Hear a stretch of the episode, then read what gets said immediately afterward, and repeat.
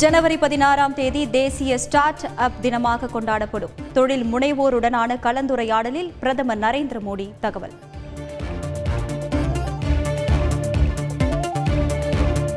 முல்லை பெரியாறு அணையை கட்டிய பென்னிக்குயிருக்கு இங்கிலாந்தில் சிலை நிறுவப்படும். தமிழக அரசு சார்பில் அமைக்கப்படும் என முதலமைச்சர் மு க ஸ்டாலின் அறிவிப்பு.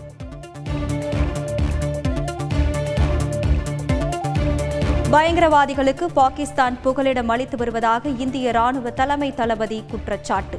சுமார் நானூறு தீவிரவாதிகள் இந்தியாவில் ஊடுருவ எல்லையில் காத்திருக்கிறார்கள் எனவும் தகவல். மில்லிங் செய்த பிறகே சாலை போடும் பணிகளை மேற்கொள்ள வேண்டும் என முதலமைச்சர் ஸ்டாலின் அறிவுரை. தவறுவோர் மீது கடும் நடவடிக்கை எடுக்கப்படும் எனவும் எச்சரிக்கை. வள்ளுவர் கோட்டத்தில் உள்ள சிலைக்கு முதலமைச்சர் மு ஸ்டாலின் மரியாதை. அலங்கரிக்கப்பட்ட திருவள்ளூர் படத்திற்கு ஆளுநர் ஆர் என் ரவி மலர் தூவி மரியாதை.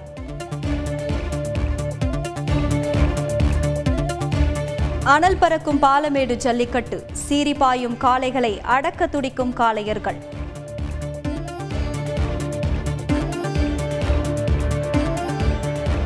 ஜல்லிக்கட்டு போட்டியில் காயமடைந்தவர்களுக்கு முதலுதவி சிகிச்சை. இதுவரை பதினாறு பேர் காயமடைந்துள்ளதாக தகவல்.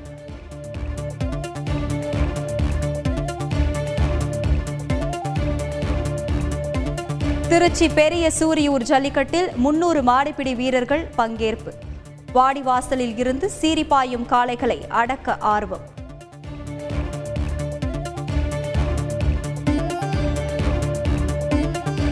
திருச்சி ஜல்லிக்கட்டில் ஒருவர் உயிரிழப்பு. காலை பாய்ந்து மாட்டின் உரிமையாளர் பலியான பரிதாபம்.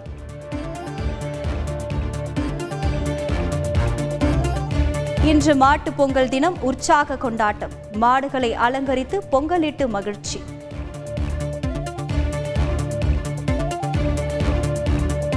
நீதிமன்ற உத்தரவை மீறி கரூரில் நடைபெற்ற சேவல் சண்டை. இளைஞர் கைது. பத்திற்கும் மேற்பட்ட இருசக்கர வாகனங்கள் பறிமுதல்.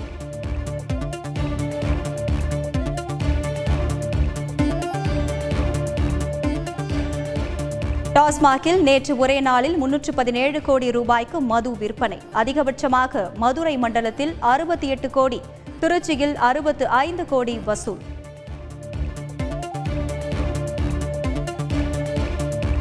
சட்டமன்ற தேர்தல் நடைபெறும் ஐந்து மாநிலங்களில் தேர்தல் பிரச்சார தடை நீட்டிக்கப்படுமா? இந்திய தேர்தல் ஆணையம் இன்று ஆலோசனை.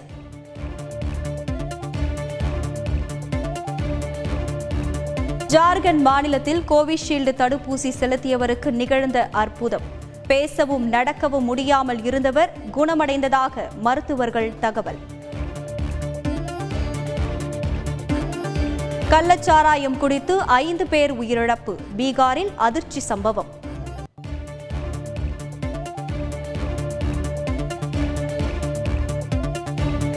டென்னிஸ் வீரர் ஜோகோவிச்சின் விசா இரண்டாவது முறையாக ரத்து. ஆஸ்திரேலிய ஓபன் தொடரில் பங்கேற்பதில் நீடிக்கும் சிக்கல்.